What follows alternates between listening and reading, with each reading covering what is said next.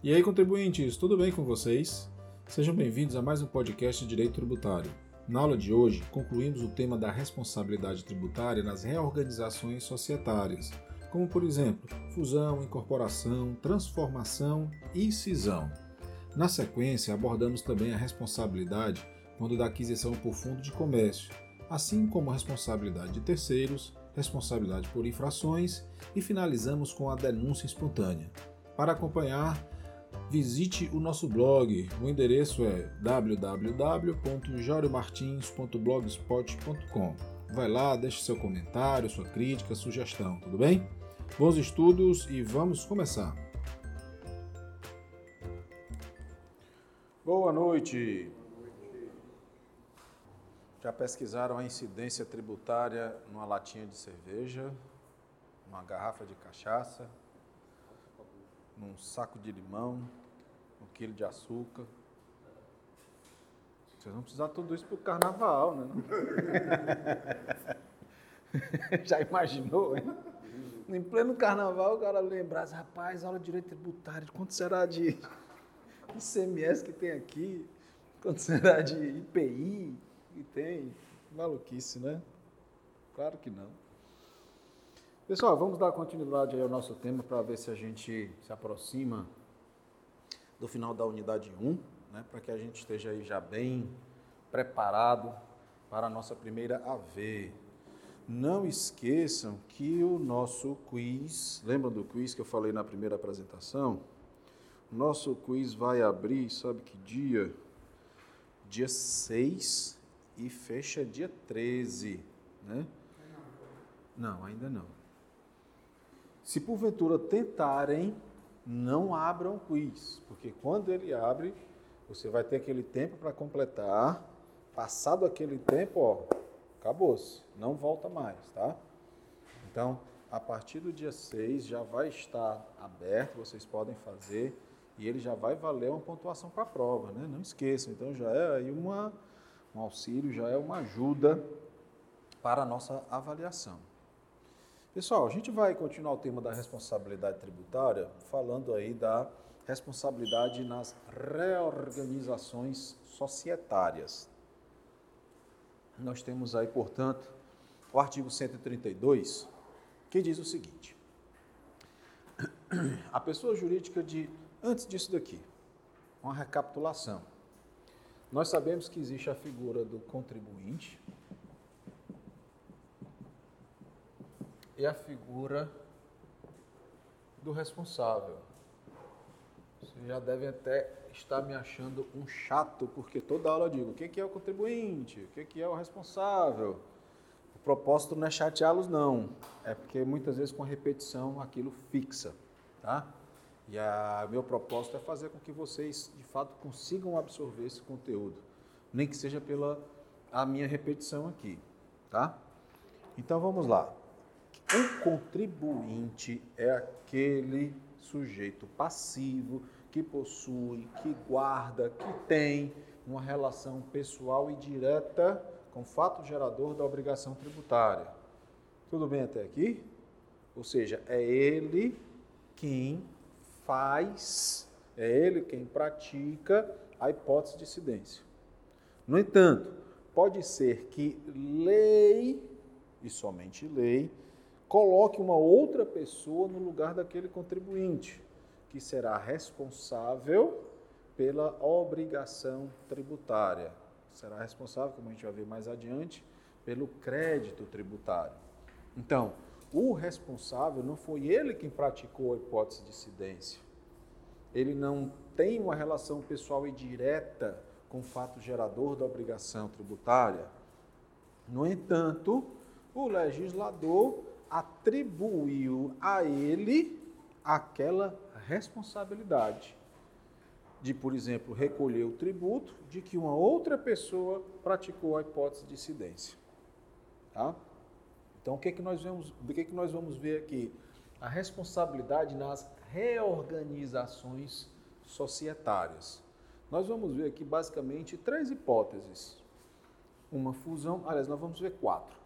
A fusão, a incorporação, a transformação e a cisão. que está no próximo slide, na próxima lâmina. Então vamos lá. O que, que é a fusão, pessoal? É quando duas ou mais empresas se juntam para criar uma nova. Isso significa dizer que essas duas ou mais desaparecem. Ambev, por exemplo, tá? Antártica e Brahma, exemplo bem apropriado para o nosso carnaval, desapareceram porque se juntaram para formar, para criar uma nova empresa, a Ambev. Isso daí é um exemplo de fusão. Depois nós temos a incorporação, quando uma empresa ela desaparece porque foi incorporada em outra. Ou trocando em miúdos, quando ela foi comprada. Então, a incorporada desaparece, ficando tão somente a empresa incorporadora. Tá? E depois nós temos a transformação, nesse caso aqui, de uma empresa X que era limitada e foi transformada em uma SA, por exemplo. Então, esses são os movimentos empresariais que a gente costuma observar. Fora a cisão, né? vou mostrar logo aqui a cisão para vocês, que é justamente quando uma empresa é fracionada para dar vazão ao surgimento de outras duas. Certo? Vamos voltar aqui.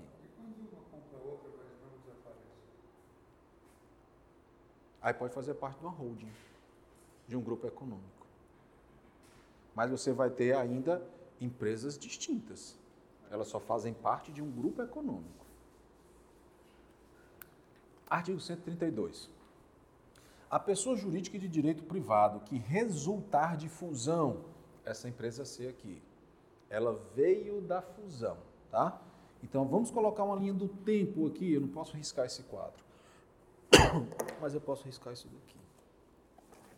Vamos imaginar. Vamos imaginar uma linha do tempo em que essas duas empresas Tá? Não sei se vai dar certo. É uma linha do tempo aqui, ó. Tá? Tem essa linha do tempo.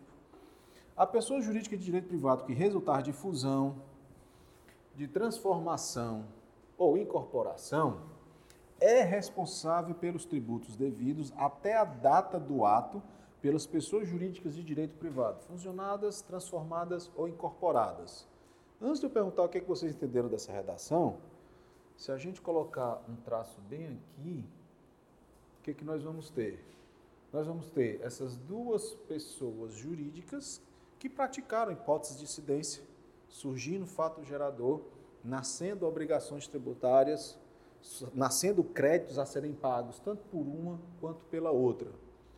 Só que desse momento aqui em diante, A e B existe?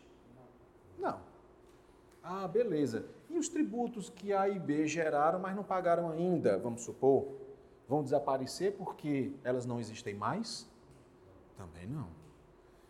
Esses tributos, eles serão devidos por C, não pela condição de contribuinte, mas pela condição de responsável. Essas daqui, elas são contribuintes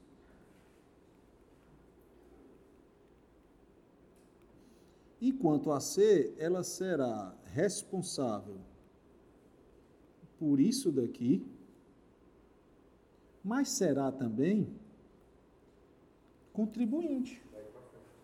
Ela será contribuinte a partir de quando? Dessa linha do tempo para o futuro. Dos atos que ela própria praticar. Por isso, que nós temos essa distinção, contribuinte e responsável.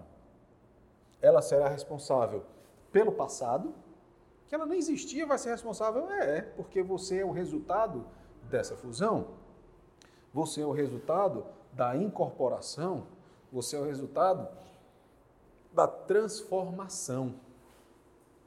Porque se não fosse dessa maneira, o que, que nós faríamos?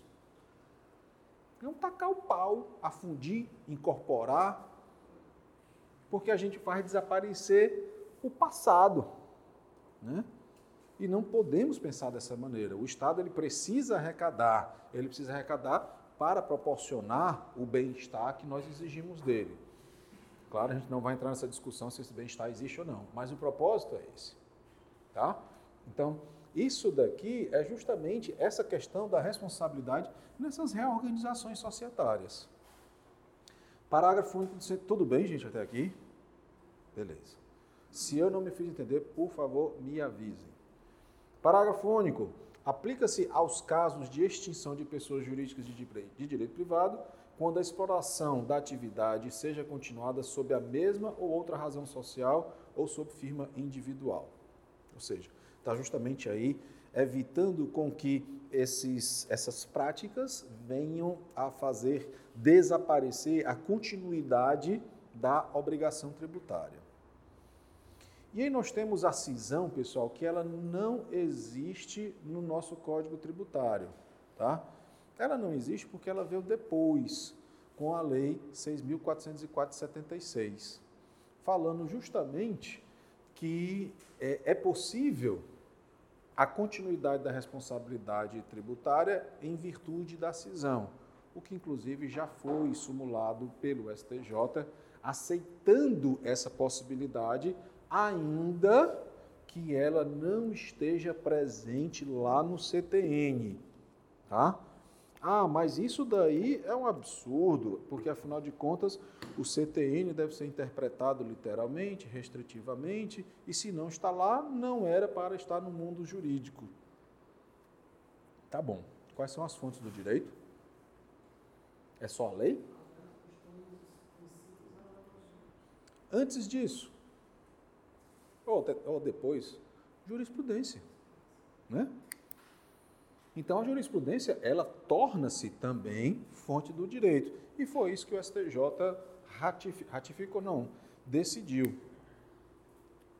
que as possibilidades de cisão igualmente são é, trazem a responsabilidade tributária nas reorganizações societárias.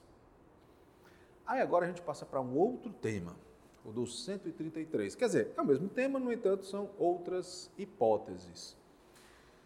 Eu vou primeiro ler o 133, aí depois a gente volta, porque, a meu ver, ele fica melhor de ser entendido com essa fragmentação que eu fiz aqui para vocês. Eu sei que é muito texto dentro do slide, eu particularmente não gosto de slide com muito texto, basta vocês observarem os anteriores, né, que são basicamente anotações breves, mas pensei também, quando vocês estiverem estudando em casa, vendo o slide, isso daí torna a compreensão mais fácil. Então vamos ver aqui o que, que diz o 133.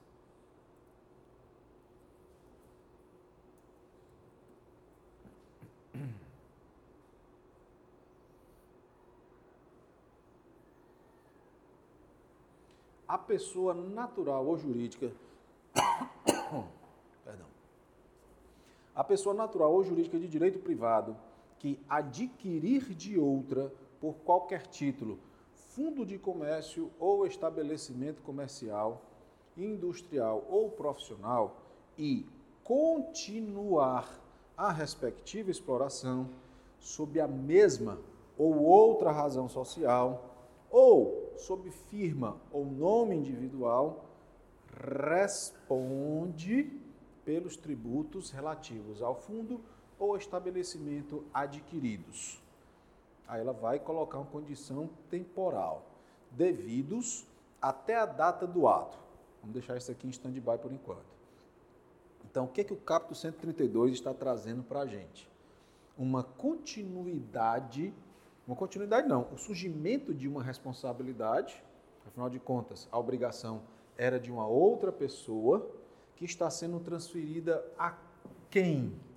A um adquirente. Tá? Então, eu vou comprar o fundo de comércio do Ricardo. O que é o fundo de comércio, hein, gente? O que vocês imaginam que seja? A propriedade imaterial do comércio dele. A marca, o nome, tá? Então, a pessoa natural jurídica que adquirir de outra por qualquer título, oneroso, gratuito, fundo de comércio, aí o resto agora fica mais fácil, ou estabelecimento comercial propriamente dito, ou estabelecimento industrial, ou estabelecimento profissional. E vejam, e continuar a respectiva exploração. Eu estou dando continuidade ao, ao, ao mistério exercido por aquela pessoa natural ou jurídica. Ainda que seja uma outra razão, com outro nome, ou com o mesmo nome, ou sob firma ou nome individual, será responsável pelos tributos. Não, ser, não será contribuinte, será responsável pelos tributos devidos anteriormente. E contribuinte dos tributos devidos da data dessa operação em diante. Então vamos lá. Até a data do ato, ela será responsável integralmente se o alienante, se quem está vendendo, cessar a exploração. Ou seja, não fizer mais nada. Me aposentei ou simplesmente vou vagabundar. Pronto. Vou viver de, viver de renda, vou só gastar o dinheiro que eu que eu ainda tenho. Se eu comprei o estabelecimento, o fundo de comércio, a indústria do Ricardo e não faço mais nada, ele, ele, o adquirente, vai responder integralmente pelos créditos tributários que eu deixei. Você compra de mim, adquirente é você. Isso. Eu troquei? Você falou, ele vai responder, eu não. Pronto, se eu troquei. É, é, eu disse que eu comprei ou eu que. Você falou que você comprou. Pronto, se eu comprei, eu vou responder. Por 100% dos créditos vencidos que ele deixou. Isso se o alienante, que é o Ricardo, abandonar qualquer atividade que exercia. Responde integralmente.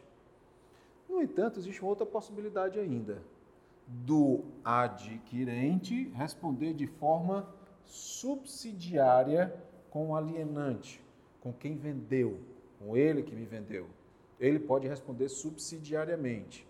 Em que hipótese? Se ele continuar a exploração dentro de seis meses, a contar da data da alienação. Ainda que ele, Ricardo, que me vendeu, dentro desses seis meses, começar uma outra atividade no mesmo ou em outro ramo de comércio, indústria ou profissão. Ah, eu tinha uma revenda de carro, eu agora vou vender picolé pardal ali na praia. Vai responder subsidiariamente comigo que comprei dele.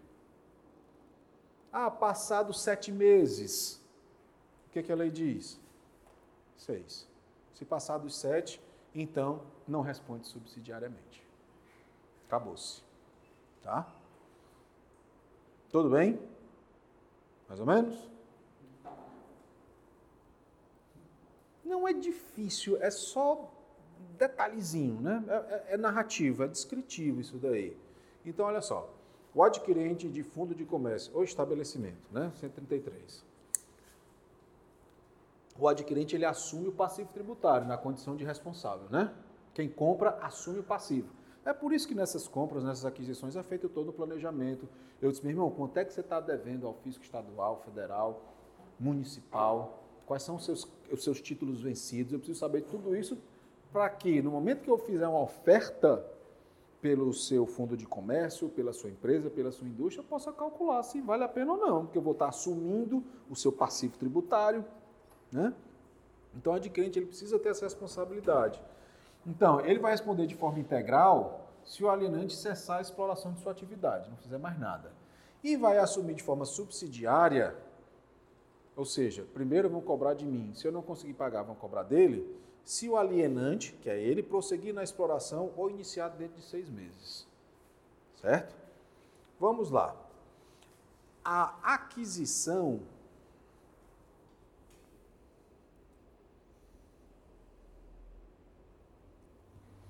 Aqui eu não vou começar pela lei, eu vou por aqui que eu acho que fica mais fácil. A aquisição não inclui as dívidas tributárias quando ocorrer em processo de falência. Tá? Quem que vai querer comprar uma empresa em falência e herdar todo o passivo? Seria, seria pouco atraente essa transação. Né?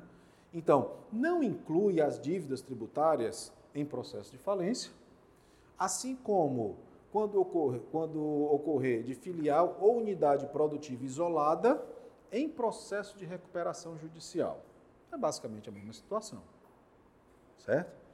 No entanto, isso daqui é, é uma exceção, porque a gente viu que eu herdo tudo, seja de forma integral, seja de forma subsidiária.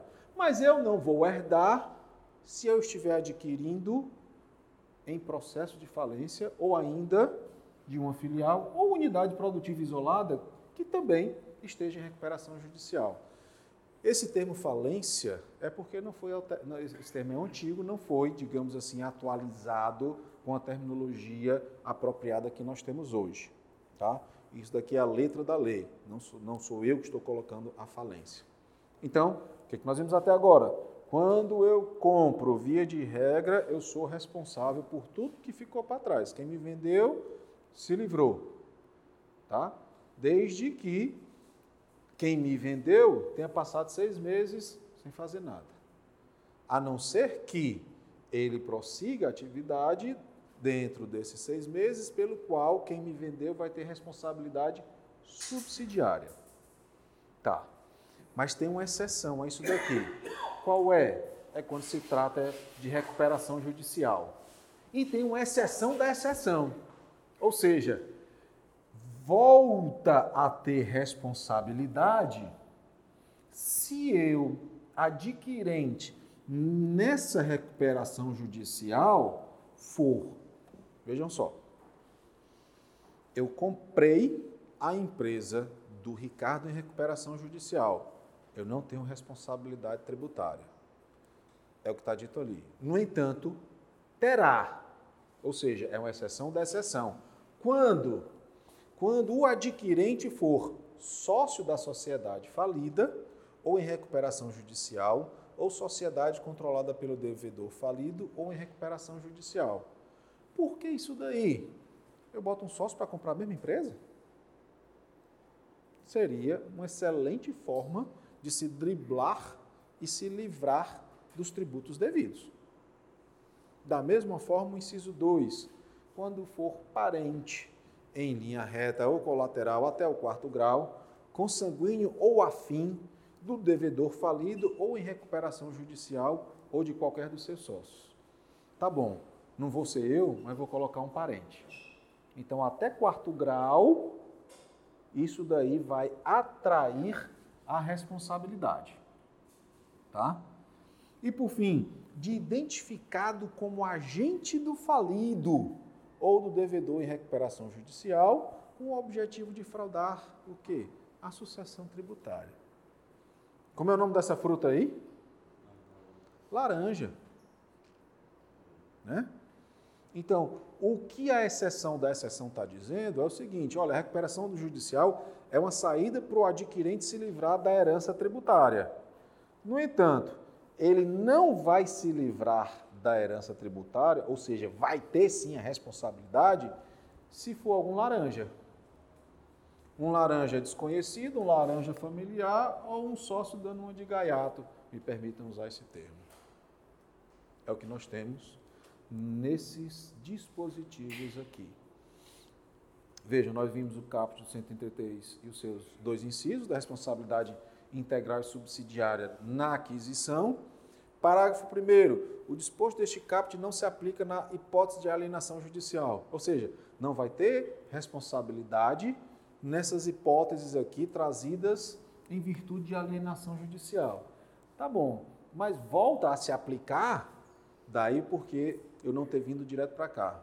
Porque vejam, não se aplica o disposto no parágrafo 1 deste artigo quando o adquirente for. Porque o que, que o CTN diz? Ele, olha, você tem responsabilidade nesses casos. Parágrafo 1 mas você não terá em recuperação judicial. Parágrafo 2 mas você volta a ter na recuperação judicial se acontecer isso. A meu ver, não seria uma maneira mais didática de trazer essa informação. Não se aplica o parágrafo 1 Peraí, como assim? Como não se aplica? Pois é, não se aplica significa dizer essa exceção não vai valer. Tá? Trocando em miúdos, é isso daí.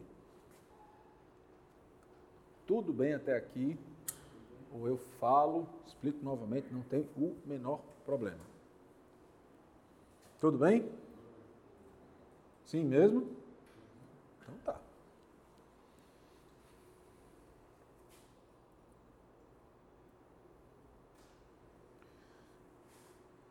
Ah, eu fiz até esse quadrinho, olha só. O cara vem, ah, vendemos a fábrica para um laranja, assim continuamos a operar por debaixo dos panos. Aí o cara vai e diz, ah, isso é fraude, a sua responsabilidade será subsidiária com o adquirente. Igualmente, quando o adquirente for parente, até quarto grau, quarto grau, sócio da empresa falida ou em recuperação judicial. Ou seja, está justamente dialogando essa situação que a gente acabou de ver. Depois, pessoal, nós temos aí o 134. Também a questão da responsabilidade tributária. Agora, essa responsabilidade tributária, vejam só, ela será solidária, certo? E essa responsabilidade solidária, ela acontece por atos regulares, como por exemplo, os pais pelos tributos devidos por seus filhos menores. É um ato regular, né? O pai cuidar dos filhos menores, ele tem essa responsabilidade civil já e que o CTN incorporou isso para o direito tributário. Vamos ver aqui. É até interessante essa leitura do 134. Ela diz o seguinte: nos casos de impossibilidade de exigência do cumprimento da obrigação pelo contribuinte, traduzindo, se o contribuinte não pagar, respondem solidariamente com este, este quem? O contribuinte, né? Já que estamos falando aqui de responsabilidade, respondem solidariamente. Com este, nos atos em que intervierem ou pelas omissões de que forem responsáveis, os pais pelos tributos devidos por seus filhos menores. Vocês estão enxergando alguma impropriedade nesse 134? Eu vou ler de novo aqui com algumas ênfases. Nos casos de impossibilidade de exigência do cumprimento da obrigação principal pelo contribuinte, o que é a obrigação principal? É a obrigação de quê? Pagar. Então vamos lá. Se não pagar, responde solidariamente? Não seria subsidiariamente? É uma impropriedade. Né? Se o cara não pagar, eu vou atrás do outro. Isso não é solidariedade, isso é subsidiariedade. Tá? Beleza. Em questão de prova, o que, que eu digo? Solidariedade. É assim que você tem que estar nominando. Tá? Ele está nominando solidariedade Vai lá, segundo o CTN, o que existe aí é uma solidariedade. Então, quem serão os devedores solidários no caso de atos de terceiros? Os pais pelos filhos menores. Se o filho não pagar, o pai vai ter que pagar. É subsidiário, mas é solidário. Certo? Vejam, o pai não praticou o fato gerador, não. Mas o CTN está dizendo, ei, mas vai pagar pelo seu filho, viu? Daí o porquê da responsabilidade desse terceiro aqui. Ele não tem nada a ver com o fato gerador. Assim como os tutores e curadores pelos tributos devidos por seus tutelados ou curatelados. Não. A não ser. Não.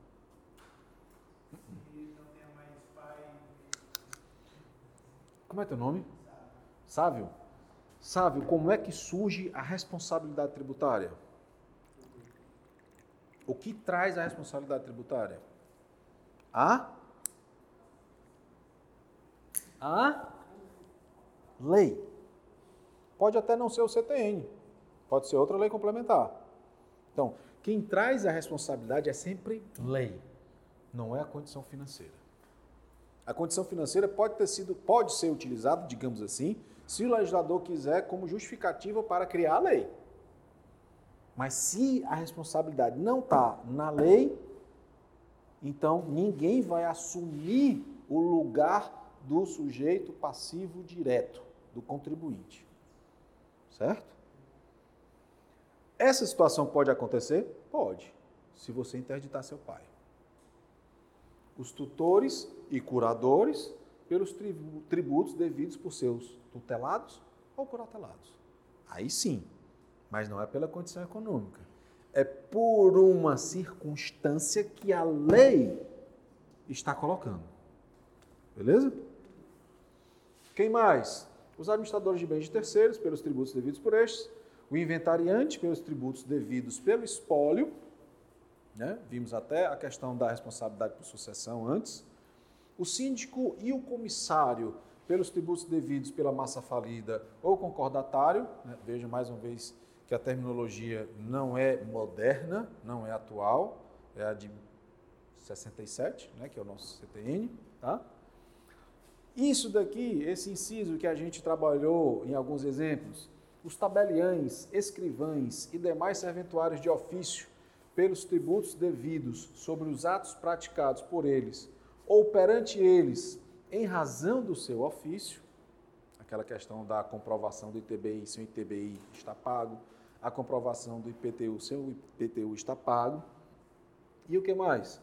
Os sócios no caso de liquidação de sociedade de pessoas.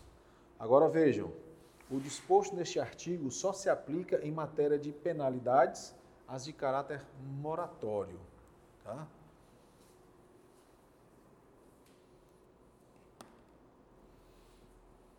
Aí fiz até essa mais uma tirinha aí para quebrar um pouco a, a frieza do direito tributário. Meu filho, cinco anos, fez uma campanha publicitária e ganhou 50 mil. Mas você é responsável por declarar o imposto de renda dele. Ele auferiu renda, aí ele, ah, verdade, né? É a responsabilidade solidária, nos termos do CTN, né? pelos tributos devidos pelos filhos menores. Aí depois, pessoal, nós temos o artigo 135. E como vocês podem observar, eu tive aí o cuidado de destacar alguns termos que, ao meu ver, merecem um pouco mais de atenção. Vamos lá. Artigo 135. São pessoalmente responsáveis. Ou seja, as pessoas que nós veremos aqui, elas têm responsabilidade pessoal vai ter o contribuinte e vai ter o responsável. O 135, ele vai trazer uma responsabilidade por excessos, por uma ilegalidade. Então, essa ilegalidade vai fazer surgir uma obrigação tributária para o contribuinte. Mas o que o CTN está dizendo é o seguinte: não vai ser do contribuinte essa obrigação essa obrigação será de responsabilidade pessoal de um terceiro, livrando, portanto, quem? O contribuinte. Uma vez que o CTN A está atribuindo de, modo, de forma expressa a condição pessoal. Quem serão essas pessoas?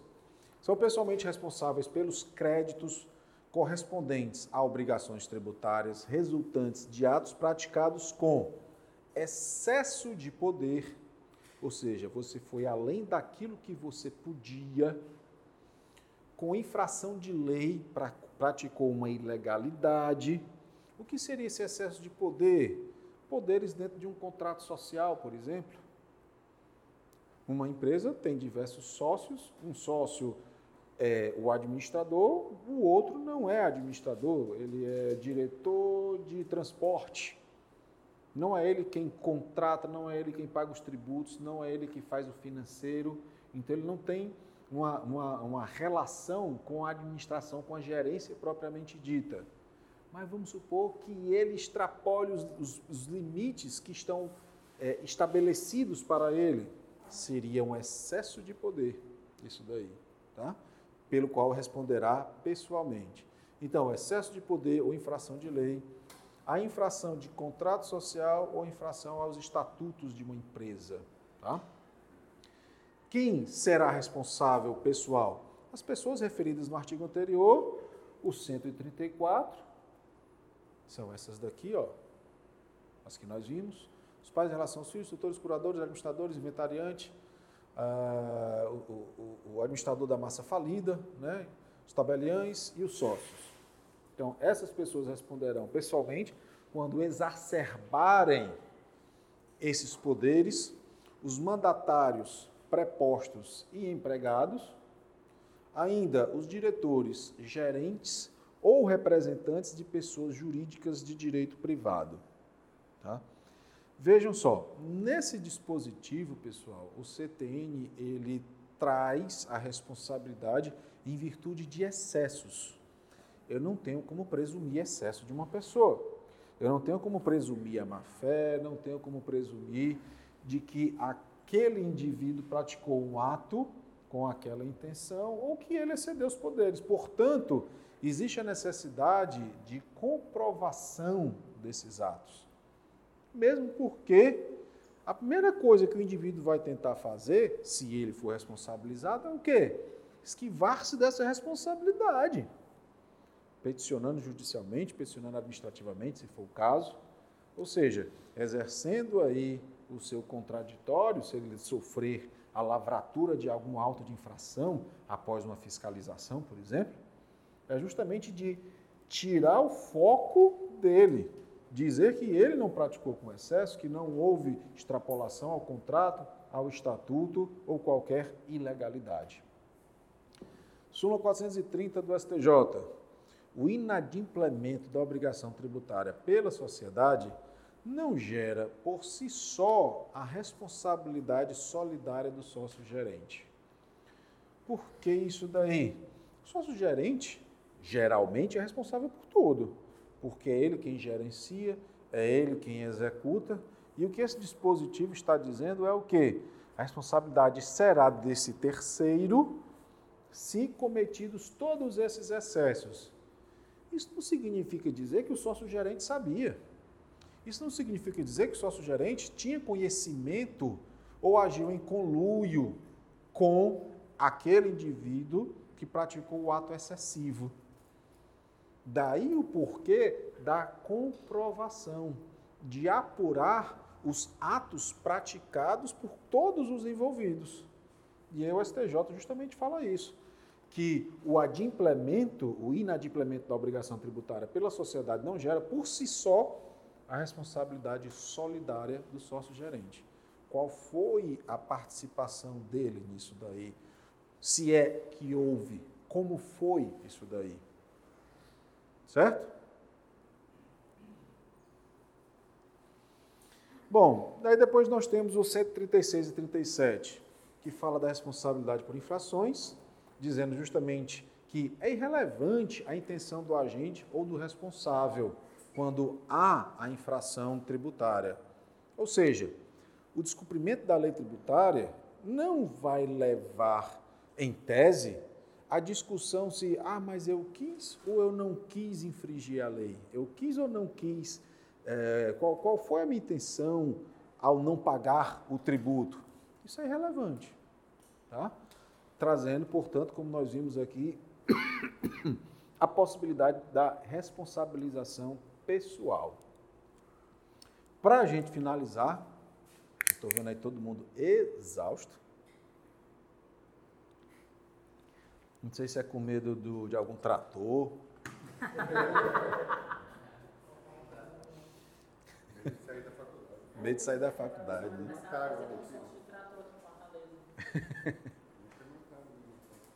pois é. Mas falando de coisa engraçada ainda, eu achei fantástico. Um, um, vídeo, o cara tem uma loja de, de blindado, sabe? Aí ele dizendo, governador, olha só, não precisava você pegar um trator, não. A gente tem aqui esse veículo, diz lá qual é o nome do veículo, que eu não lembro. Amarelo também, da cor que o senhor gosta, todo blindado, classe X, que aguenta disparo de ponto 40, você não vai nem escutar o tiro. Então, ó, próxima vez vem aqui, pode pegar, que estamos à disposição. A criatividade, né? Hã? Minha Nossa Senhora, é muita sorte. Dois tiros. Ponto 40 ele morreu. Mostrou hoje no Jornal da Manhã que a bala perfurou o retrovisor. Chega, estava redondinho ali, ó. Ele Foi, né? bala passou um centímetro do lado direito aqui do retrovisor. Não, ele nasceu várias vezes de novo ali. Porque teve o, o- Acho que era o comandante da guarda de lá que subiu, né? Botou a mão assim ele foi alvejado na mão. Talvez vai perder o movimento de- dos dedos da mão. Então, é, esse tiro daqui foi desviado pela mão e raspou uma outra pessoa que estava lá. E um dos tiros, acho para além esse, esse do retrovisor, bateu na costela dele e foi parar na clavícula. Porque se tivesse, pego, tivesse passado entre as duas costelas, já era, compadre. Tinha, tinha ido pro saco preto, né? Pra terra dos pés juntos. Eu acho que aquilo tudo, já todo mundo já sabia que ia acontecer aquilo, né? Foi muito rápido. O genocídio, né? Que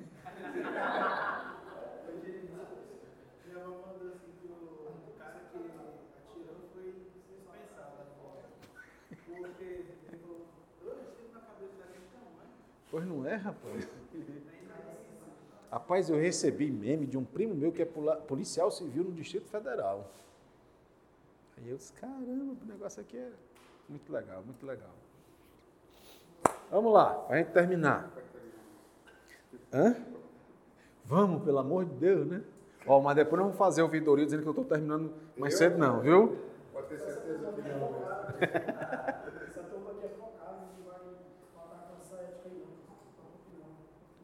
Não, isso é, isso é bobagem.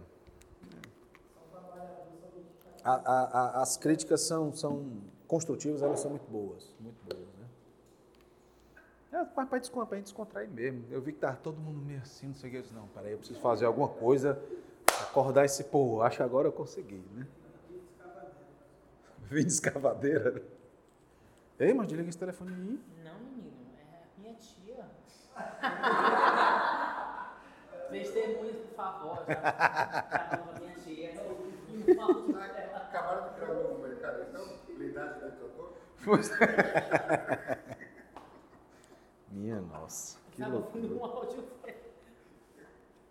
Bora, bora, bora. Artigo 138. É muito legal isso daqui, denúncia espontânea. E muita gente faz. Vou dizer já já uma hipótese disso daí acontecer. Olha só. Antes de explicar, o que é uma denúncia espontânea? A espontaneidade é isso, eu vou me entregar. Né? Ih, errei, foi mal. Peraí que eu, eu quero dizer que eu errei. É isso mesmo. Traz algum benefício? Vamos ver. Não é delação premiada, não.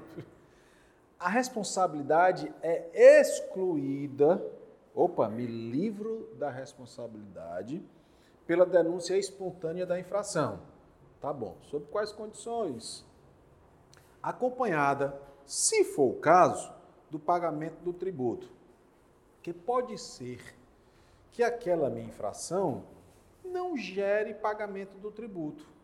Mas se gerar, para que a denúncia espontânea surta os efeitos, eu vou ter que pagar o quanto que será devido. Se eu fizer a denúncia espontânea e não pagar, não vai produzir efeito o que o CTN nos diz. A responsabilidade é excluída pela denúncia espontânea da infração, acompanhada, se for o caso, do pagamento do tributo devido e dos juros de mora, ou do depósito da, montan- da importância arbitrada pela autoridade administrativa, quando o montante do tributo dependa de apuração. Vamos imaginar o seguinte.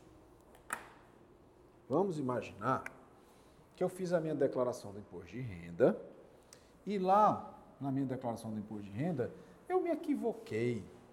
Eu coloquei três filhos que eu não tenho. Uh, Poxa vida, errei. Eu achava que tinha, mas não tenho. Por que, que eu me equivoquei com isso daqui? Porque supostamente, se eu não tivesse esses três filhos, eu ia ter que pagar 5 mil reais de imposto de renda. Para além do que eu já paguei, ia ter que complementar com 5 mil reais. Aí eu inventei no meu imposto de renda o Zezinho, o Huguinho, qual é o outro? E o Luizinho. Quando eu coloquei esses três, que o programa calculou tudo para mim, olha só que maravilha, eu vou ter restituição mil reais. A União vai me devolver mil reais. Olha aí que coisa boa. Vou arriscar. Transfiro a minha declaração. Quando a gente transfere essa declaração, aí o sujeito ativo vai analisar. A gente vai ver mais adiante que chama isso de homologação. Ele vai homologar o que eu informei, que é aceitar ou não, certo? E geralmente isso leva algum tempo, tá? E aí você vai, acessa o computador, será que foi homologado? Não, não foi. Ainda está em processamento. Um mês depois você olha em processamento. Você já começa a ficar nervoso. Rapaz, eu não sei se eu vou esperar esse povo homologar ou não. Sabe uma coisa? Eu vou é, me livrar disso daqui, porque se eles não homologarem e eu cair na malha fina, eles vêm cá, traz aí a certidão de nascimento dos teus três filhos, tá? Não, só para a gente confirmar mesmo. Eu, putz, não tenho. Ai, não tem? Não. Então você não era para ter colocado o filho que você não tem. Então esse dinheiro que você deve, você vai ter que pagar. Além disso, você vai ter que pagar uma multa por ter inventado essas três pessoas. Juros, multa e etc e tal. Multa geralmente de 100% ou mais. Então esses 5 mil vão se transformar em mais de 10 mil brincando. Talvez 15, 20, alguma coisa nesse sentido. Aí eu olhei assim e disse, não, não vale a pena, não vou arriscar não. Sabe da coisa? Eu vou fazer uma retificação disso daqui. Eu vou mandar de novo o meu imposto de renda. Só que dessa vez, eu vou tirar isso daqui. Eu vou tirar e vou pagar o tributo. Com isso eu me livro de multa, eu me livro de uma série de coisas. Certo? Então, ah, vejam que a denúncia espontânea ela não poderá ser utilizada pelo contribuinte se ele já estiver sofrendo fiscalização. E o que, que é estiver sofrendo fiscalização? É quando o fiscal já está lá na porta da minha casa? Não. Se ele colocou no sistema que iniciou, ainda que ele ainda vai enviar para você a carta, já é um procedimento administrativo iniciado. A, a, o processo administrativo já começou. Ou seja, a denúncia espontânea ela tem que acontecer antes de do fisco ter a iniciativa de lhe fiscalizar. Senão isso daqui não vai ser possível, tá? É o próprio contribuinte que chega e corrige essa informação.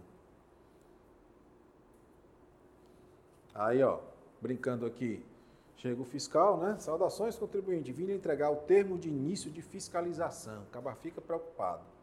Espera aí, posso fazer uso da denúncia espontânea? Posso corrigir aqui antes de você me entregar? Poderia, antes do início do procedimento administrativo. Perdeu. Por quê? Quando ele já veio entregar a notificação, ela já começou muito tempo antes já identificou uma possível irregularidade, começou o processo administrativo, vou tão somente lhe notificar para você se defender. Ninguém será considerado culpado antes do trânsito em julgado, né? E, e, e, aos peticionantes em processo administrativo e judicial é assegurado o contraditório, ampla defesa e todos os meios e recursos a ele inerentes.